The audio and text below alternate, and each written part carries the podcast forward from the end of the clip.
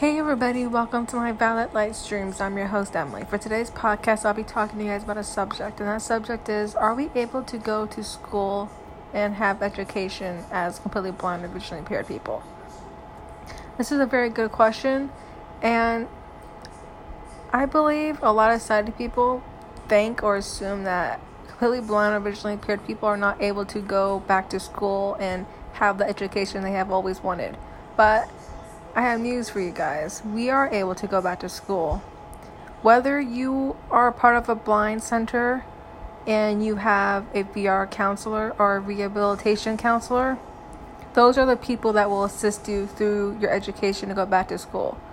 They will help you with getting textbooks, knowing your material, and as well for you will have a assistant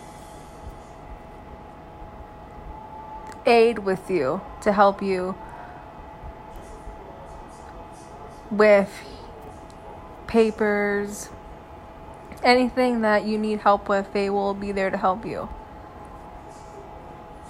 So, yes, we are able to go back to school as completely blind or visually impaired people with the help of our VR counselors and rehabilitation counselors by our side. We are able to get back into school and do the education we have always wanted to do.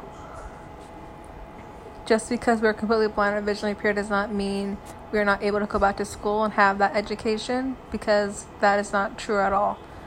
With the help of our VR counselors, they will help you through all of it. They will help you with your schedule. And if you have a mobility instructor, they will help you learn the route of your school layout or how to get to your classroom. So the possibilities are endless when it comes to going back to school.